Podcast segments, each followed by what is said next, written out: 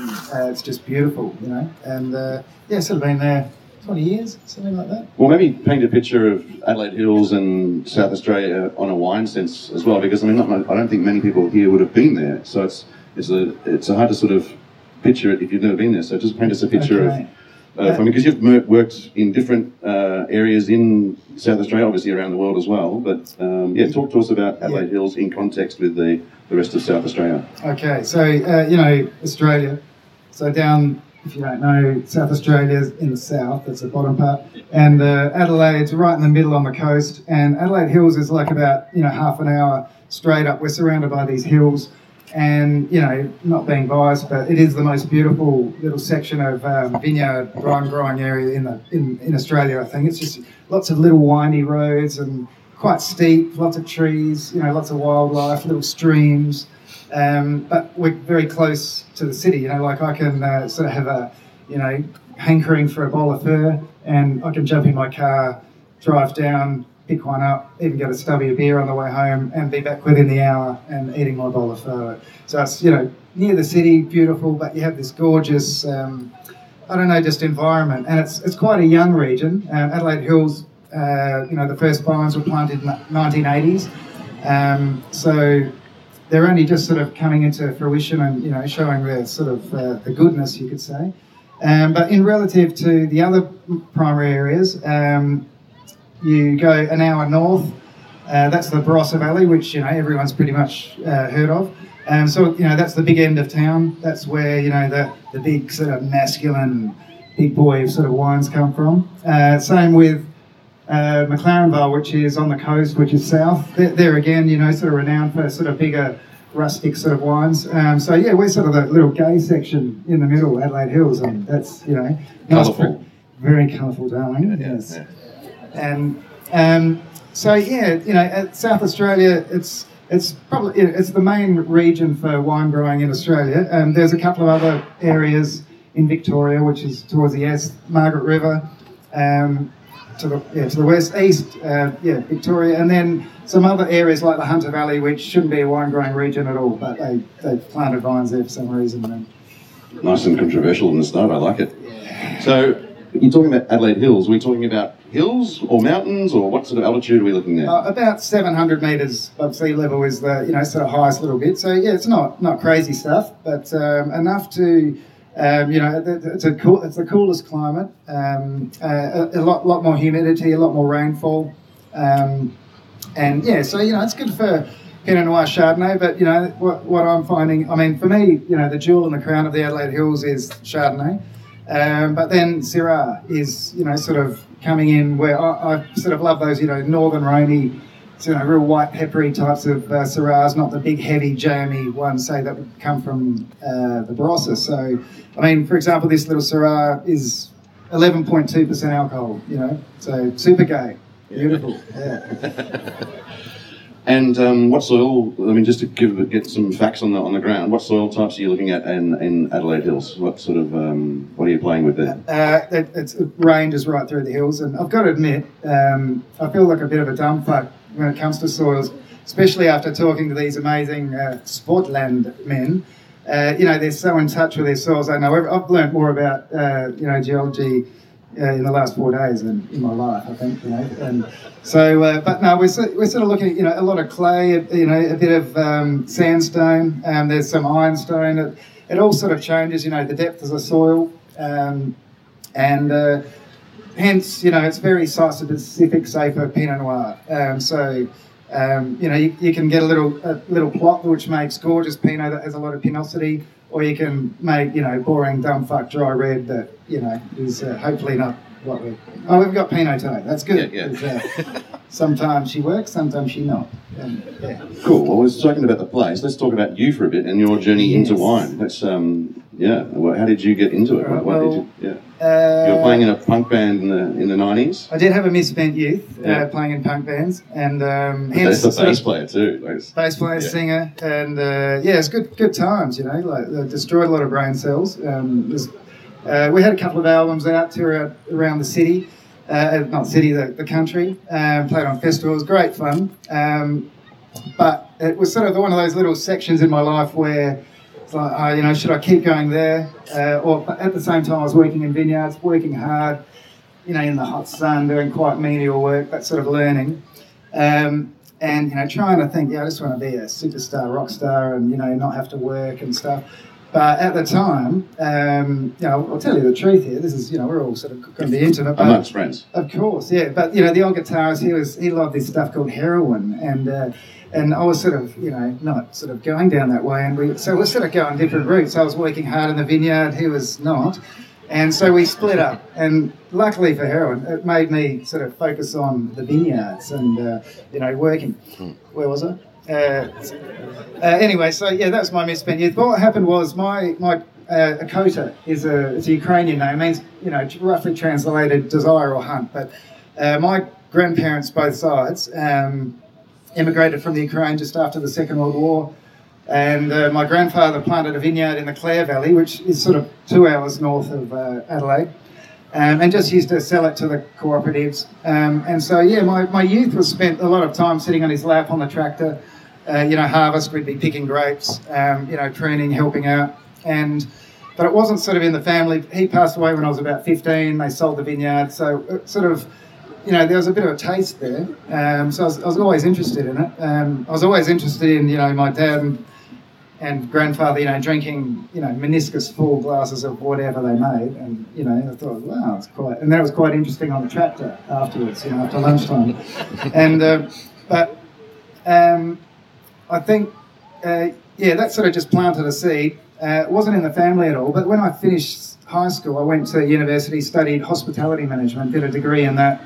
But halfway through, I realised I hated customers. So, you know, hospitality, not liking customers, not doesn't really go out well.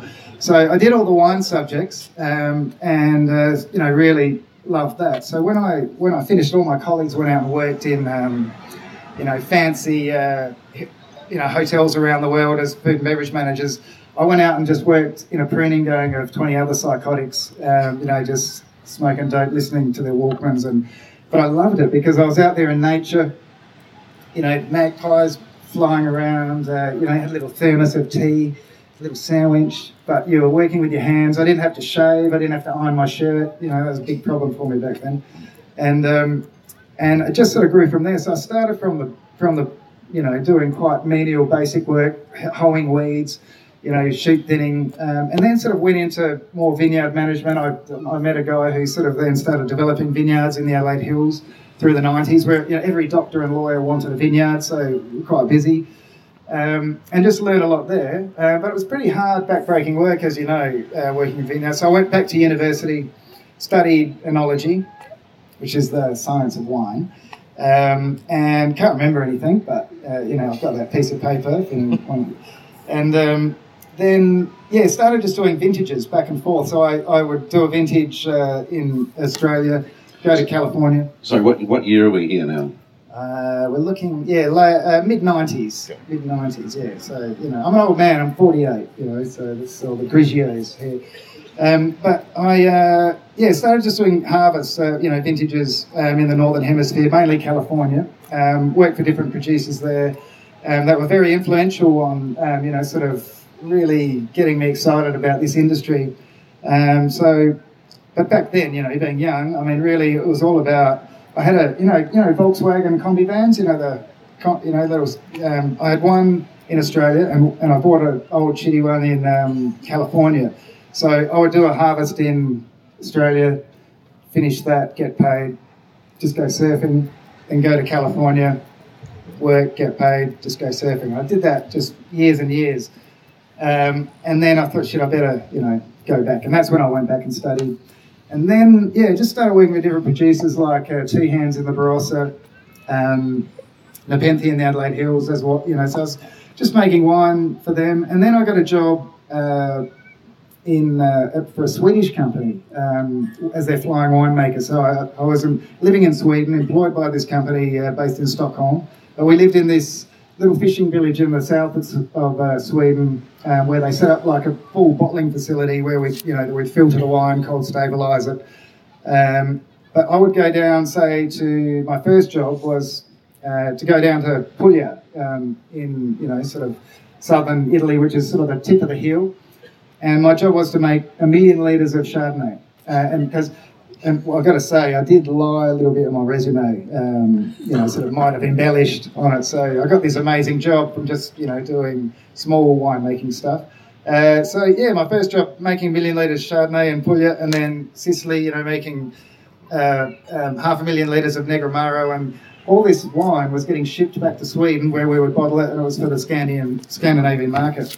So I learned how to. I sort of sold my soul, um, I suppose, was really well paid traveling around Europe, um, pretending to know what I was doing. Um, but that then, you know, because making so much wine, you know, you sort of lose touch. And so I really wanted to make something with my hands and not add things because I was adding a lot of things to wine to, you know, make it right. Because you don't want to fuck up a million litre batch of Chardonnay, let me tell you.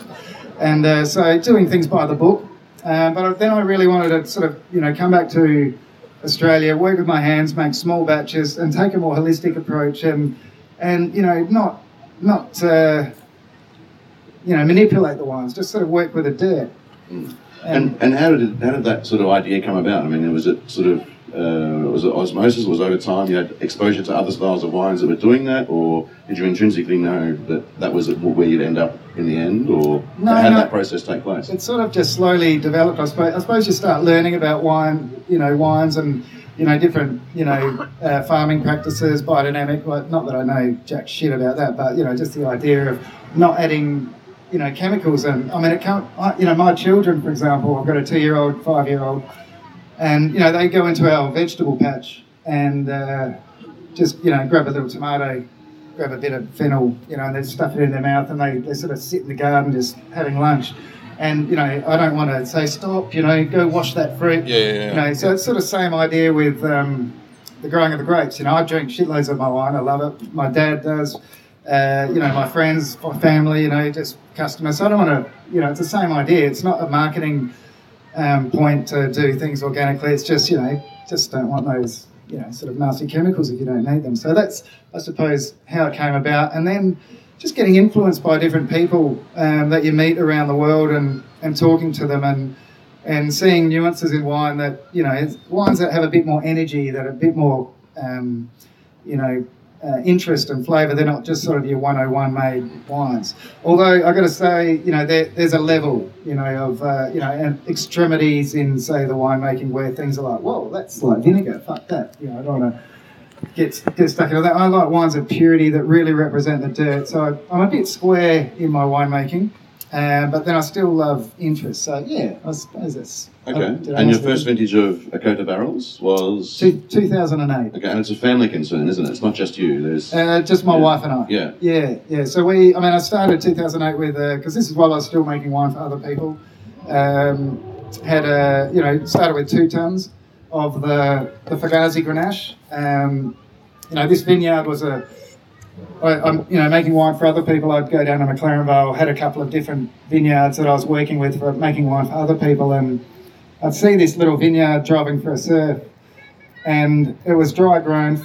You know, I mean, talking chunks like this, little bush vines, dry grown on ironstone, and you know, be 40 degree day, had been a heat wave, and these little grenache vines, their leaves are like you know, oh, green, gorgeous little things, photosynthesizing beautifully, and so I was quite intrigued by that, where you know all the other vineyards would be sort of drooping and basil leaves yellowing off, and uh, so I pulled over, met this guy, said, "Oh look, can, you know, his, it was his vineyard. Can I can I grab a few tons?" And we started that year in 08. Okay. Two tons next year, four tons next year, eight tons, and sort of went up. And uh, now we're at the last five years, still about 50 tons. So that's about I don't know, 45,000 bottles or so. So pretty small, but it's just my wife and I. My dad, he's teacher retired. He helps me out a bit, and I get one mate to help me during harvest.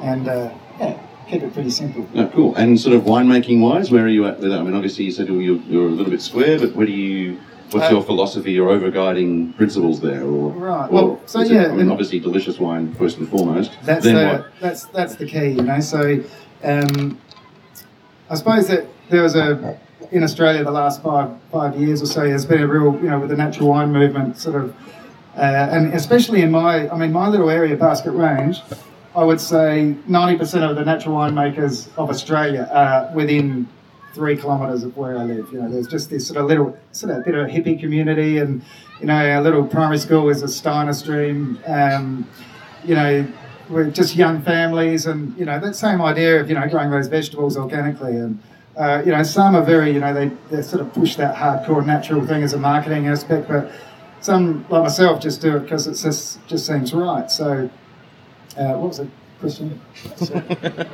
That's all right. You can answer whatever question you think I want. uh, You Yeah, should yeah, ask. okay. That's fine. My brain cells. Are, That's okay. Well, maybe maybe um, let's chat about the wines in the glass in front of us. a Okay. bit. Oh no, Yeah. that's right. You asked about the winemaking, right? So yeah, so organically farmed, you know, no nasties. I generally pick early. So you know, Australian wine, there's a there's a lot of high alcohol, big, ripe, rich, you know, wines that are you know heading for big points. Uh, not interested in that at all. Just want wines that are pretty and elegant, and feminine. Um, definitely have a nervous tension, and, and that nervous tension comes from natural acidity. You don't get that from bag acid. You, you know, that sort of wet pebble character that actually makes your saliva pulse. So I don't know if you, you know, you're getting hungry now, you know, have a bit of a sip and, you know, your little saliva glands are pulsing. You're like, yeah, I wouldn't mind a bit of a snack. Um, that's the idea, you know, that sort of freshness, that nervous tension was sort of what I was after. So that's from picking early. Um, we do a hot, lot of whole bunches because I don't like picking, uh, cleaning the crusher. Like it takes ages. That's, you know, less time drinking beer at the end of the day. You know, we have to factor all these things in. So, but whole bunches, they, you know, I love what they contribute to the aromatics. Um, also, there's, you know, the the consideration of, you know, the stalks adding tannins or phenolics. You know, it's an- another form of preservation, um, and uh, very, I suppose, under extracted style. So I don't have any heating or cooling. Um, I just use small old French barriques, um, just half ton ferments. Um, so, and I, I don't I don't chill my wines. I don't cold soak. I don't macerate because we do wild ferments, so natural yeast, and I just want them to go dry. No fucking around, no VA, no hassles. So I don't cool anything. I straight out into the sun. Sits out there with a little sheet, and the yeast just are in this, you know, orgy, a Turkish Happy bath, just good times, just fermenting dry. And uh, then it goes Malo, and then I, you know, I'll, I'll sort of, you know, I'm very, every decision is made from me tasting it. Um, and uh, I'm generally at that point looking at the, you know, sort of the, the, the structural profile.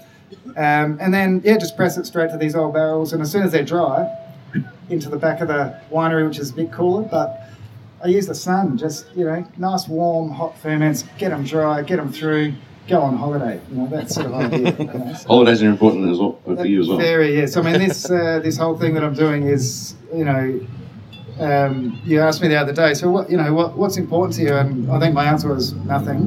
Um, but what it really is is lifestyle. You know, it's uh, you know, I love making wine. I you know, I love the, you know the sort of little style that I've developed. Um, but it, it's really about lifestyle, to be honest. You know, like you know, wine schmine. It's just a drink. You know, I'm not solving world peace. You know, it's you know, it's just a drink, mate. Just relax. So, what am I doing here anyway? You know, And if it's good, drink more. If it's bad, drink something else. yes, that's right. Gin, gin's good. Um, Yeah. Yeah. uh, and uh, but yeah, so so the style is, I suppose, you know, very clean, clean styles of wine, and that that's why I do these ferments quite warm. I just I don't want uh, any, you know, vol- volatile acidity. I do add sulfur. I love sulfur. I, you know, um, I've, I've done a lot of trials using, uh, you know, a lot of sulfur-free wines.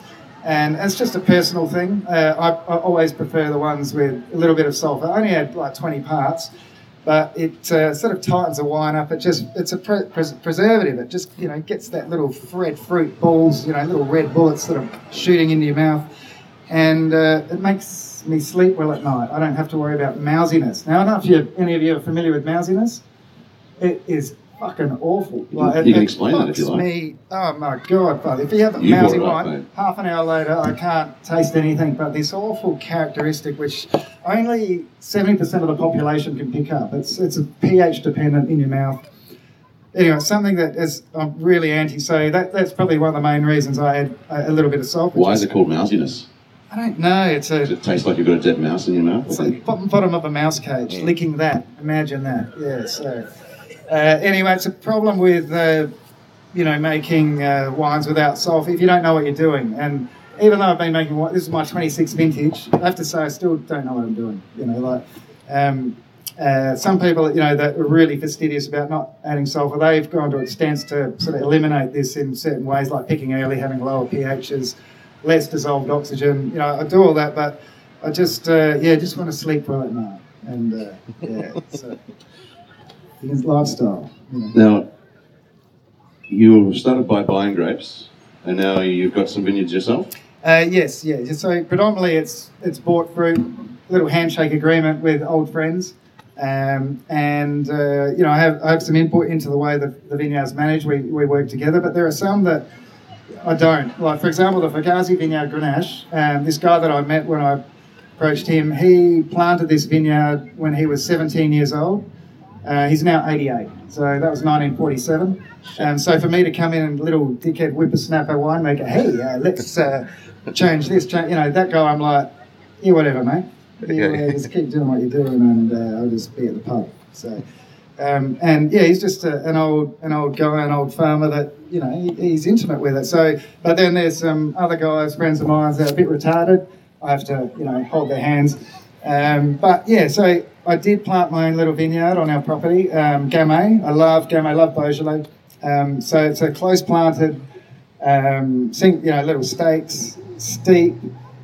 It's a stupid idea, really. Like, you know, I just, uh, I don't know why I did it, but because every, yeah, you have your own vineyard. Like all these guys, they love planting grapes, uh, and it's a beautiful feeling. But when I sit, you know, around my pool having a gin and tonic, I look up there and go, fuck, I should be up there doing stuff. And, like, you know, so it's sort of stuffed up that lifestyle thing again. So, but no, it'll be fine one day, you know, when. Um, it, it's yeah. No, When the keys are big only joking. No, it's a, it's a beautiful thing. I'd love to have more vineyards and and, and uh, but it's tricky, you know. Like land's really expensive. Fruit. I mean, for example, a, a ton of grapes is.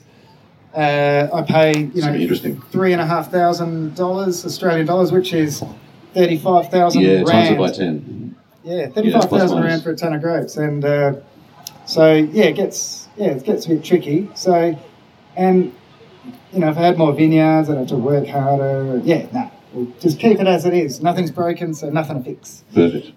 Now, I hope you guys are drinking too. Yeah, So- please drink. Well, I'm, I'm finished three of mine, um, and I'm talking, so you've got no excuse. Um, the wines, Chardonnay. Let's talk about it. Chardonnay. Okay, so this vineyard uh, is uh, just in Basket Range. It's a, it's a friend of mine's vineyard uh, called Jasper Buttons. Um, he's got a, uh, a little winery called Commune of Buttons. Um, you know, he's sort of hardcore natural winemaker, amazing in the vineyard, biodynamic, uh, and lets me have a little section. Um, and uh, so uh, I just picked this quite early. It's actually the, the, the champagne clone. Um, what's it called again? Uh, Champagne clone, I think. champagne clone. Yeah, it's a number like DC. I can't remember. Um, but a beautiful little vineyard. And uh, yeah, just sort of pick it early, um, crush it, leave it on skins for about a day, day and a half, depends what, you know, if I'll do it. If it's late in the afternoon, I'll leave it, do it the next morning. Um, and yeah, just press it straight to an old uh, put it out in the sun, let it ferment naturally, lots of batonnage. And uh, the batonnage I love because I pick quite early and there's that, you know, racing acidity, the stirring the lees, which is batonnage, it, it creates other tertiary elements in the wine. It also helps the yeast, you know, be flocculated so they, they go dry. Um, but it also creates this sort of creaminess on the mid palate. So you have that juxtaposition of sort of racing acidity and this sort of creaminess. And um, so, yeah, I don't know, hopefully complexity. Um, but uh, what, what do you think? Is it all right? The Are we happy with the Chardonnay? Chardonnay? Yeah.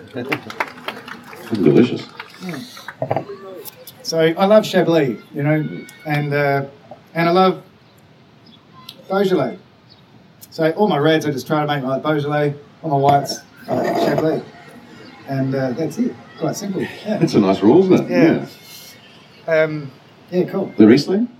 Uh, Riesling. Okay, this is a little vineyard um, which I. This is also Adelaide Hills? This is Adelaide Hills. Yes. Yeah. So uh, it's on the southern section. It's a, it's one acre planted on its own on ironstone, um, and uh, a, you know a beautiful VSP uh, uh, vertical shoot positioning vineyard, um, and it's it's just gorgeously. I don't know. It's like a textbook vineyard, just perfect little bunches, little beautiful leaves. You know, it doesn't really have a problem with disease as much. It's on this hill, the winds sort of clean it up. Um, but again, you know, there's a little bit of botrytis now and then, but I pick it, pick it again early, so there's that racing acidity. Um, and then uh, again, you know, crush it day, day and a half, depending on afternoon or morning. Press it straight to old barriques in the sun, stir the leaves, you know, same thing, get it dry.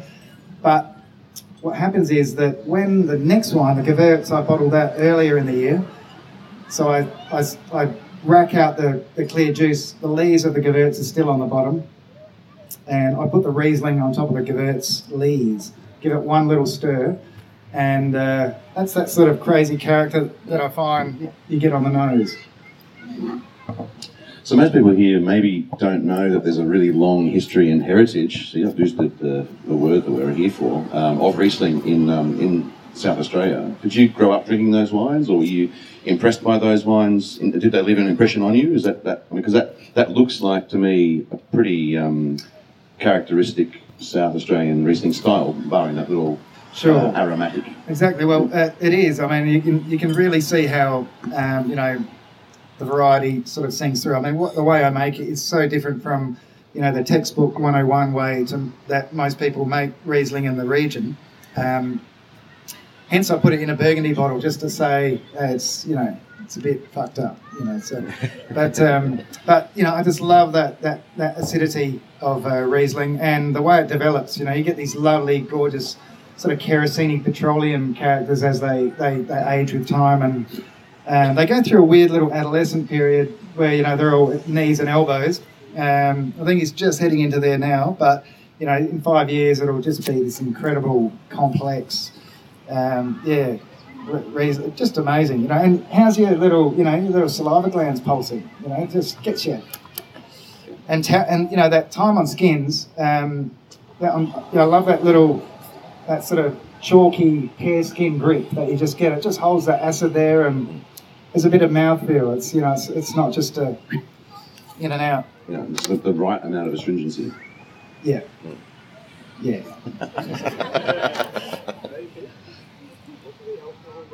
The alcohol levels. What um, interesting me um, question there, Tim. Um, Twelve point four. Get your pens out.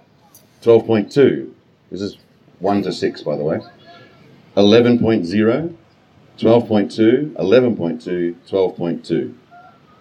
Are they accurate, mate, or did you just make those up? Yeah, just made them up. Yeah. Yeah. No, no, they're, they're spot on because you know when you export, they write onto here. You've got this little window you have to do within. So yeah, no, mm. I love to bullshit that. No, no, No, no, no, no, not so much. Yeah. No, And the uh, weird berries in the woods. Weird berries in the woods. Just talk about the name. right, okay. Well, you've so got some pretty sexy names, actually. yeah, yeah, You've they're got, all. got, I mean, got, so, the, you got the Duncan Savage um, disease. yeah, yeah, that's there we right. Well, plus five Thanks, VOV, this guy, um, he that's that that little image there is uh, you know like about four mil by about ten mil on the back of my amp. Um, I just took a photo of it, gave it to my mate who does my labels, and what about that idea? And that's the thought process going of that. But the uh, the next one, Kids of the Black Hole Riesling. Uh, it's a song by a band called Adolescents, amazing punk band from San Diego in the 80s. Just a really cool song, so it's named after that. And uh, Weird Berries in the Woods is a Dead Kennedy song. And the lyrics are uh, I eat weird berries in the woods. Now I'm seeing colours. I'm getting higher. I think I'll start a forest fire. And uh, so, yeah, just really cool band, the Dead Kennedys. A punk band from the state, California as well. Cocaine's a hell of a drug, kids. Good times. Um, so, uh, yeah, and, and this Gewurz vineyard, uh, so the guy that I worked for in the 90s in the vineyards, um, we plant, it's his vineyard, but I, I personally planted this vineyard in 1999. Um, and then, yeah, just get a little section of it. Um, and the way I manage the canopy is uh, all this is normally, you know, vertical shoot positioning, sort of nice even ripening. My little rows, I let the let the canopy sprawl, so it actually encourages uneven ripening because I want some berries to have that Gewürzy ripe, you know, light cheese sort of bath salt character, but I also want that natural acidity. So some berries that are, you know, still almost just gone through veraison or if still have not, you know, just a. And the picking decision on that is, you know, a small little window. It's the first thing we pick. Um, and uh, then yeah, again, you know, crush it one or two days on skins and press it straight to old uh, French barriques in the sun, bit of a stir, and uh, basically do everything you shouldn't do to make an aromatic white. Um, so it's the opposite. Uh, nice hot ferment, full solids. Um, but to knock the Gewurz character out of Gewurz is almost impossible. Um, but, you know, I mean, it's shit. It's, that, that's pretty aromatic, Gewurzy. And that, but what I'm trying to do here, picking it early, it's it's not a big oily sort of Alsatian. I mean, selling Gewurz is not easy, but um, I've sort of in Australia especially, people now you know, it sells beautifully because they know it's, you know, it's, it's crisp and clean and, you know, has a talky little texture, but has, you know, um, these lovely aromatics and, um, yeah, just, you know, Gewürztraminer. I, I don't know. The varietal character doesn't actually get in the way of the wine in, in that sense. No, no, you just can't knock it out. Yeah, yeah. yeah. It's just a cool sounding Gewürztraminer. So how many, how many wines are you making these days? Uh, 19 different just, just labels. The 19? Just the 19, yeah, which is stupid. But you get, uh, you know, it's like uh, young Craig, you know, uh, Testalonga, you get, just get excited, you get intimate with certain barrels, and you're like, shit, I can't blame that away, that's fucking amazing. So I'll bottle that on its own. And as you go on through the years, suddenly you're like, oh, I've got 20 wines, cool. Uh, traveling, traveling with those, opening them up at shows must be awesome. Mate, it sucks because say uh, you know I do two releases, so that's ten wines in a release. So walking around, say Sydney, with a box of you know ten wines, it's it's not good. You know, it's I'm a small frame guy and I get tired. You know, and uh, um, yeah, but you do you know at least. You know, it's it's the same thing. If no one else wants to buy the wine, I'll, I'll drink it. So at least I've got a few different things to sort of choose through. So, um, but yeah, yeah, you know, yeah, yeah, no more. No, I've sort of actually got to think about dropping a few. You know, oh, really? I think about it. What, what's, on the, what's on the chopping block, mate? But you do get intimate with these barrels. You're like, uh, but some of them are like, what, you know, 300 bottles, and and you know, for example, those little cuvées, you know, obviously jack the price right up because uh, of supply and demand. And uh, but you know, the United States might get two dozen, the UK might get two dozen, uh, Japan one dozen, Norway one dozen. You know, you sort of split the little pie up. So you know, there's quite I don't know, just creates something quite unique and special. Um, so there's a couple of those. Um, but yeah. This Chardonnay, there's 602 bottles produced. And how, how many did we pour today? Do we know? About 24. That's a big percentage, mate. You've just. Well, th- thanks very much, by the way. You're welcome. Maybe I can't sell it. That's why. but no, that's the other thing. You know, have small little lots. They, you know, they sort of trickle out, and uh, yeah, just um, creates a nice little kaleidoscope of flavors and. Um, you know, and, and, and, you know that's one little vineyard that you know I just want to sort of keep separate. Um, and I've got another Chardonnay, which is you know another vineyard. So I sort of you know there's a lot of single vineyard sort of action going along here until yeah, then we get to the next one, which is not. So yeah, well, let's I'm, let's talk about the next one. Okay. The the Reds. Um, so what's what's the overarching? You said Beaujolais is your sort of the, the, thing in the back of your head or in the front of your head, or yeah, yeah, I do, I do. You know, love it. Smash some um, Morgon like every morning during harvest just to get your eye in, or? Well, I did the other day at Adi's. Uh, so, so five thirty in the morning. These guys every Thursday. Uh, so how about planning, Adi? So let's have a big barbecue the night before a bra, uh, and then oh yeah, let's have a breakfast the next morning at five in the morning. Uh, but you know, Makes sense. remember like the night before was a big piss up. Um, anyway, so still, you know, five o'clock, these guys get up every. I think it's a what, first Thursday, uh, and cook this gorgeous breakfast over, you know, watching the sunrise at Adi's place, just magnificent, and you know, eggs, you know, toast and those sausages that you have in this country are incredible. Vos. Vos, amazing. But I've never had a uh, Foillard Côte du Py taste so good. Like I just got a little, you know, about that much, but it was my god, the best matching ever. It's very, very wine friendly. Yeah, yeah. Uh, so food. breakfast wine, I do like breakfast wine. Goes well with beer as well, and brandy and coke, uh, yeah. and most things actually. Yeah, that's right. Uh, okay, so this little guy, texture like sun. Yes.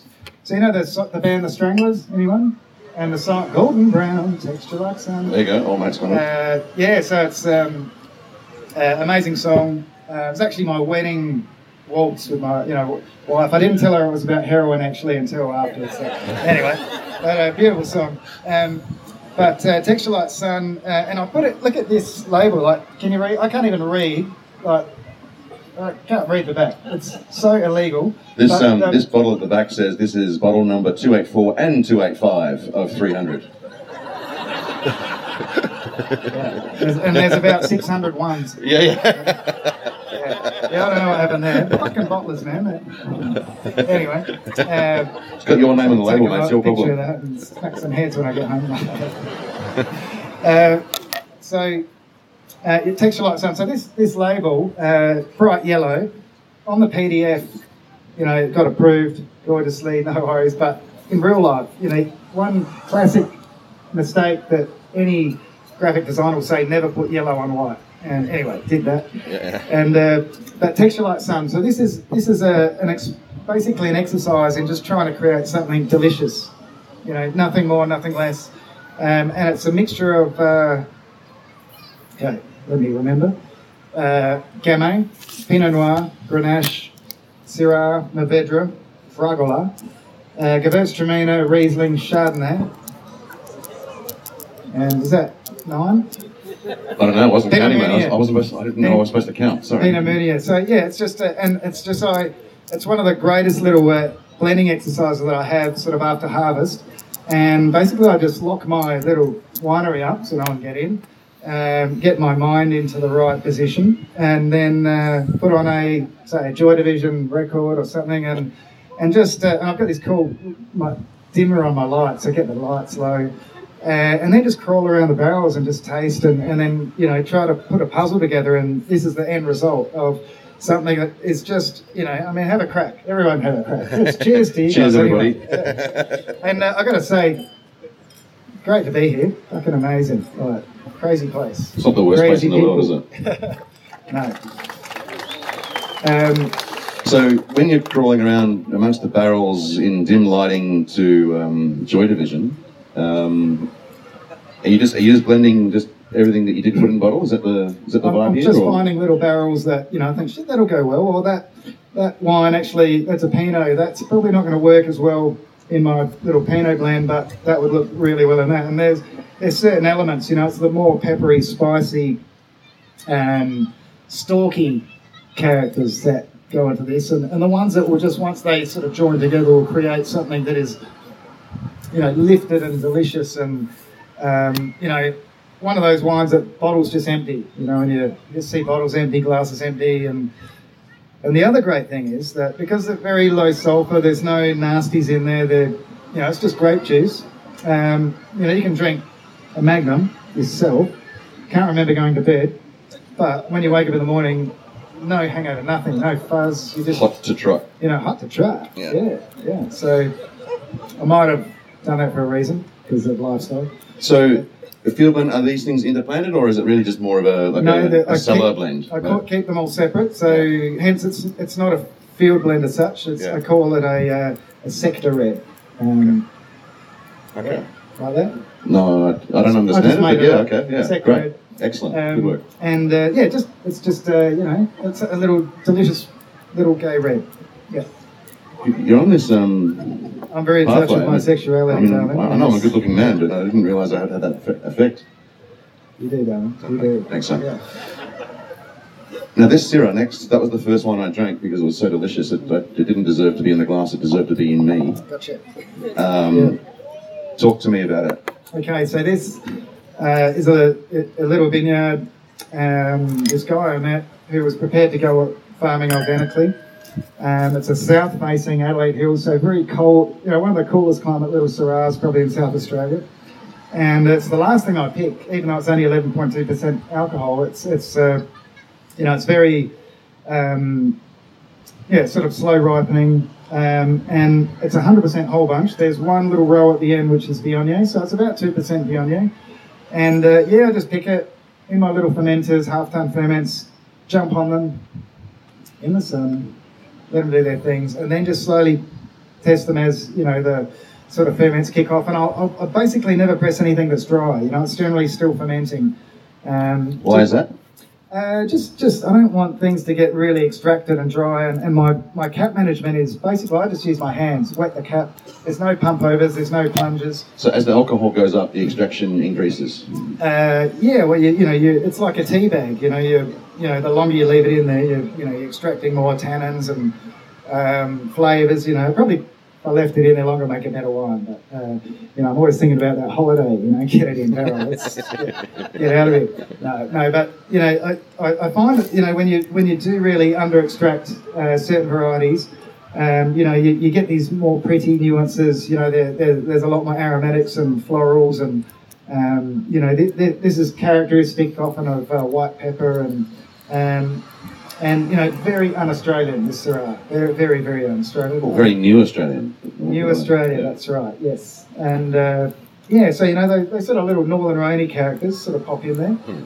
Uh, but again, that sort of Beaujolais influence and drinkability. You know, everything's got to have drinkability because, you know, once again, you know, we're, we're you know winemakers. We, you know, some of us have some, you know, issues with ego. Some guys that I know, but uh, tell you what, there's none here.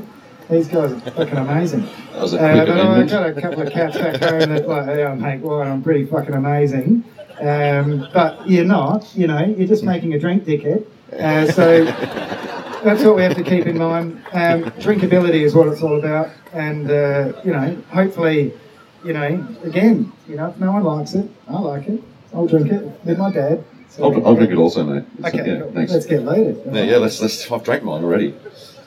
Um, okay, and the Fugazi. Was this? I mean, this is where it all started. Fugazi, yes, the, the first one. Um, and uh, Doing the first one last.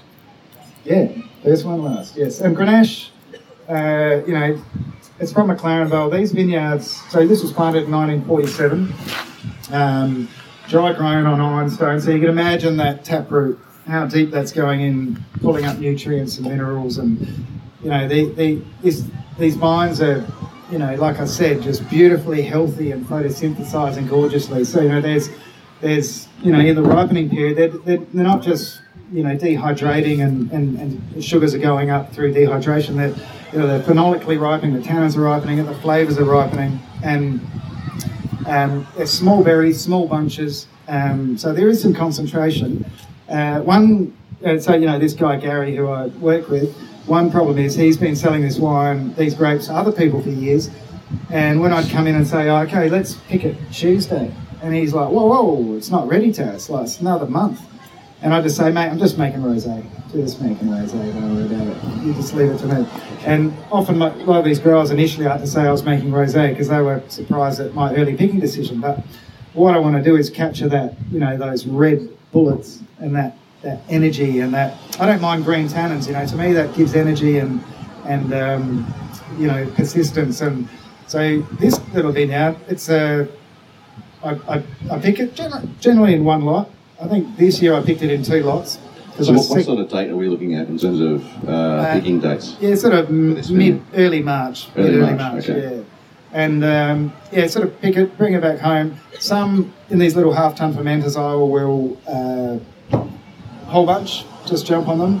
Um, some I do proper carbonic maceration, um, you know, which is just wrapping bunches up, and there's an enzymatic fermentation from within, and you get these other crazy estery characters, which are just another component. Some I'll destem, so you know, get, getting the berries off the stalks.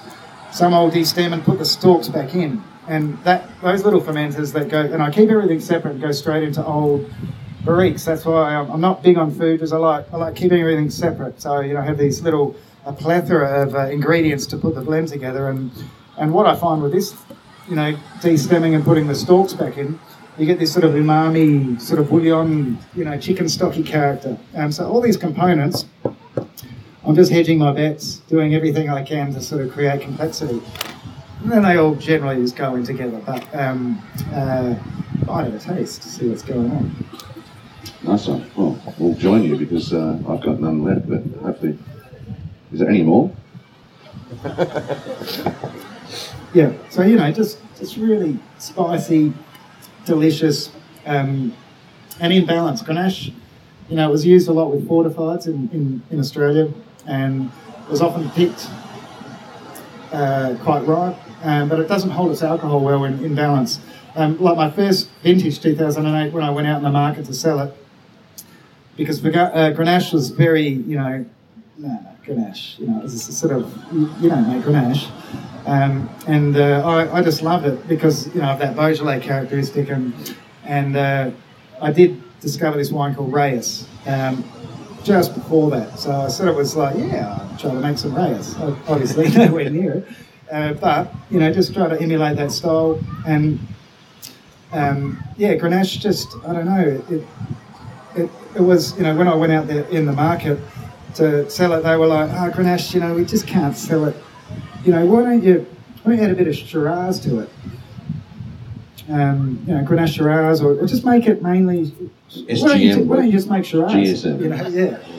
And uh, so I stuck to my guns anyway. It just happened to be that, you know, the change in the market, the sommeliers were suddenly interested in, you know, certain different varieties and certain styles and um, you know, this natural wine movement came along and we sort of just got swept up in it. So we're very lucky. We're very lucky with press and, you know, lots of good write-ups. And so Grenache was back in the game. That's yeah. an interesting segue. I was going to actually ask you about that as well, like the transition of, um, of Australian wines being quite, I mean, it, it's, it's mirrored here uh, a little bit in the in the in the in the, in the way that the the Swartland and the uh, the Revolution and the and the, and the SIP is, has has helped transform the um, the reputation of, of, South African wine internationally. You guys have been doing that for Australia um, independently. Um, how did that come about? What's your what's your feelings on that? Have you got have you got sort of more thoughts on that, or I, did I, you just go along for the ride and just try and hang on? Yeah, just sort of at uh, you know I suppose when you start small, and uh, you know I mean winemaking it's a it's a combination of you know art and science really, and you know that as you when you first start, I suppose you're a bit more, you know, fresh out of uni, you're a bit more science. You don't have that experience. You you know you, but as you get on in your in your life as a winemaker and you know travel around the world and you you get a bit more experience. Things become a bit more automatic in that say you know the building blocks of winemaking and and the the artistic expression. You know, scratching that creative itch becomes more important. And then when you do have your own label, so when I started at Ochota Barrels, you know you, you, you the same thing goes, you know, with uh, you know the different varieties and the styles, and and you, you, you know you know sort of the market, you know, a little bit, and you and you sort of give it a crack, and and it, I think what happened was that in a way, you know, we sort of created the market um, because things get so fucking boring. You know, like wine's pretty boring. I'm pretty bored right now. but uh, but you know, just fucking wine. You know, talking about it, it's boring. Is you know, and the styles of um, you know the, the, old school. There's you know, there's nothing wrong about you know. I'm not putting down the old old school guys, um, but you know, there's room for everyone, and the, these new sort of um, I suppose, expressions. And, you know, you can see it in the new Australia, the young winemakers that have gone out there and give it a crack. Um, and, you know, and definitely in the, the new South African winemakers, you know, they're, they're working with different varieties. They're, you know, they're so much more focused on, you know, the, going back to how it's grown and, you know, making these wines that are representing these little patches of dirt and, and just giving it a crack. And, and obviously, you know, there's a community in the world uh, in the wine that where you get influenced. You know, like um, you know, you, you, you, meet people. You know, like like Tom from Matassa, you know, years ago, and you try the wines, go, oh fuck yeah, and that, that has an influence on you and decisions you make and ways you believe and uh, you know, like you know Craig or you know Adi, uh, you know those guys. Again, you know, influence things that we do in Australia. And um, I, got to say, in Norway, a couple of years ago, when I met uh, uh all, all, the Safi boys, um, there was like this big tasting, and there was like uh, I remember there's Tom at the end, and Atassa, and then there was all the South Africans, and people were like you know crowded around South Africans, and I was the only Australian, and crowd around, and they just go pop and miss me, and then go the French guys. I was like, fucking what? It's, it's incredible that you know the Swartland guys had this thing going on. You know, so maybe iron your shirt and have a shave, mate. Could be, yes, that's right. Not have that look like, uh, yeah, it was weird, but uh, yeah, so, but um, yeah, so I don't know where we're going now. No, no, um, and just um, two more uh, sort of prods by me, and then we'll open it up to questions. So if you can start getting them the roving mics and uh, very very fast, Craig and Jasper can uh, assist, hopefully. Um, first question is sort of um, heard this morning from Donovan and Jasper and Jochen and um, and Cully about uh, they all started around about the same time as you did, more or less, in terms of their own own brands. Yeah. Um, so how much how much of your production are you selling within Australia, and how much are you exporting? Uh, roughly? yeah, we're, I mean, we, we've got more of a, a demand in Australia and more of a market. So I, I used to export about half, the other half stay in Australia. Now I keep probably about two thirds in Australia and just export a half. Um, no. That's some good maths. Yeah. All right. Hang on, mate. Yes. So business is going well. Uh, yeah, sorry. A third. Just third I keep, keep in. Australia. Um, and just just the fact that uh, you know my uh, you know in Australia they're like man you, you know we get your wine sells out then we don't get it and you know you've got it going in you know different countries and you know try to you know keep more so I kept more in Australia plus they pay earlier you get more money you know you got to You get more money in Australia than you do export. yeah How does that work? just charge them more. Yeah, right. Suckers. That's right. now we've got you know good tax incentives, um, and uh, um, and also you know exporting wine can be a head fuck. You know they're like yeah yeah we'll take that pallet you know and then you know three months later you're going to take that pallet you know you know and sitting there and they dick you around for months and so this way I've sort of just sorted out my little export markets. The good ones, the dickhead ones can fuck off. And uh, just keep it in Australia, and then I don't have to travel as much because you know I've got a young family, and um, and you know years of you know abuse on the liver and brain cells. You know, like uh, it's just Some homegrown it hurts, good man. for that. It hurts. Yeah. Hence, I went early. I did a ghosty last night. Yeah, I you- feel you're not- bad that I didn't get on the sauce with the boys, but You're not getting away so hell, like, man. I just it, this is relentless. You know, you, you have no idea how hard these young guys work when they're overseas. They're out so late every night, South Africa, and uh, then up again in the morning, South Africa. They're working hard on the source, so killing their livers, killing their brain cells for you guys. So they're going to be proud of these boys, know. But The sacrifices they're making, just yeah. They're not all like uh, like Adi Badenhorst, mate, where they can do it till they're going to be a hundred. Like, let, let me tell you, it's going to hurt one day, boys. Just take it easy.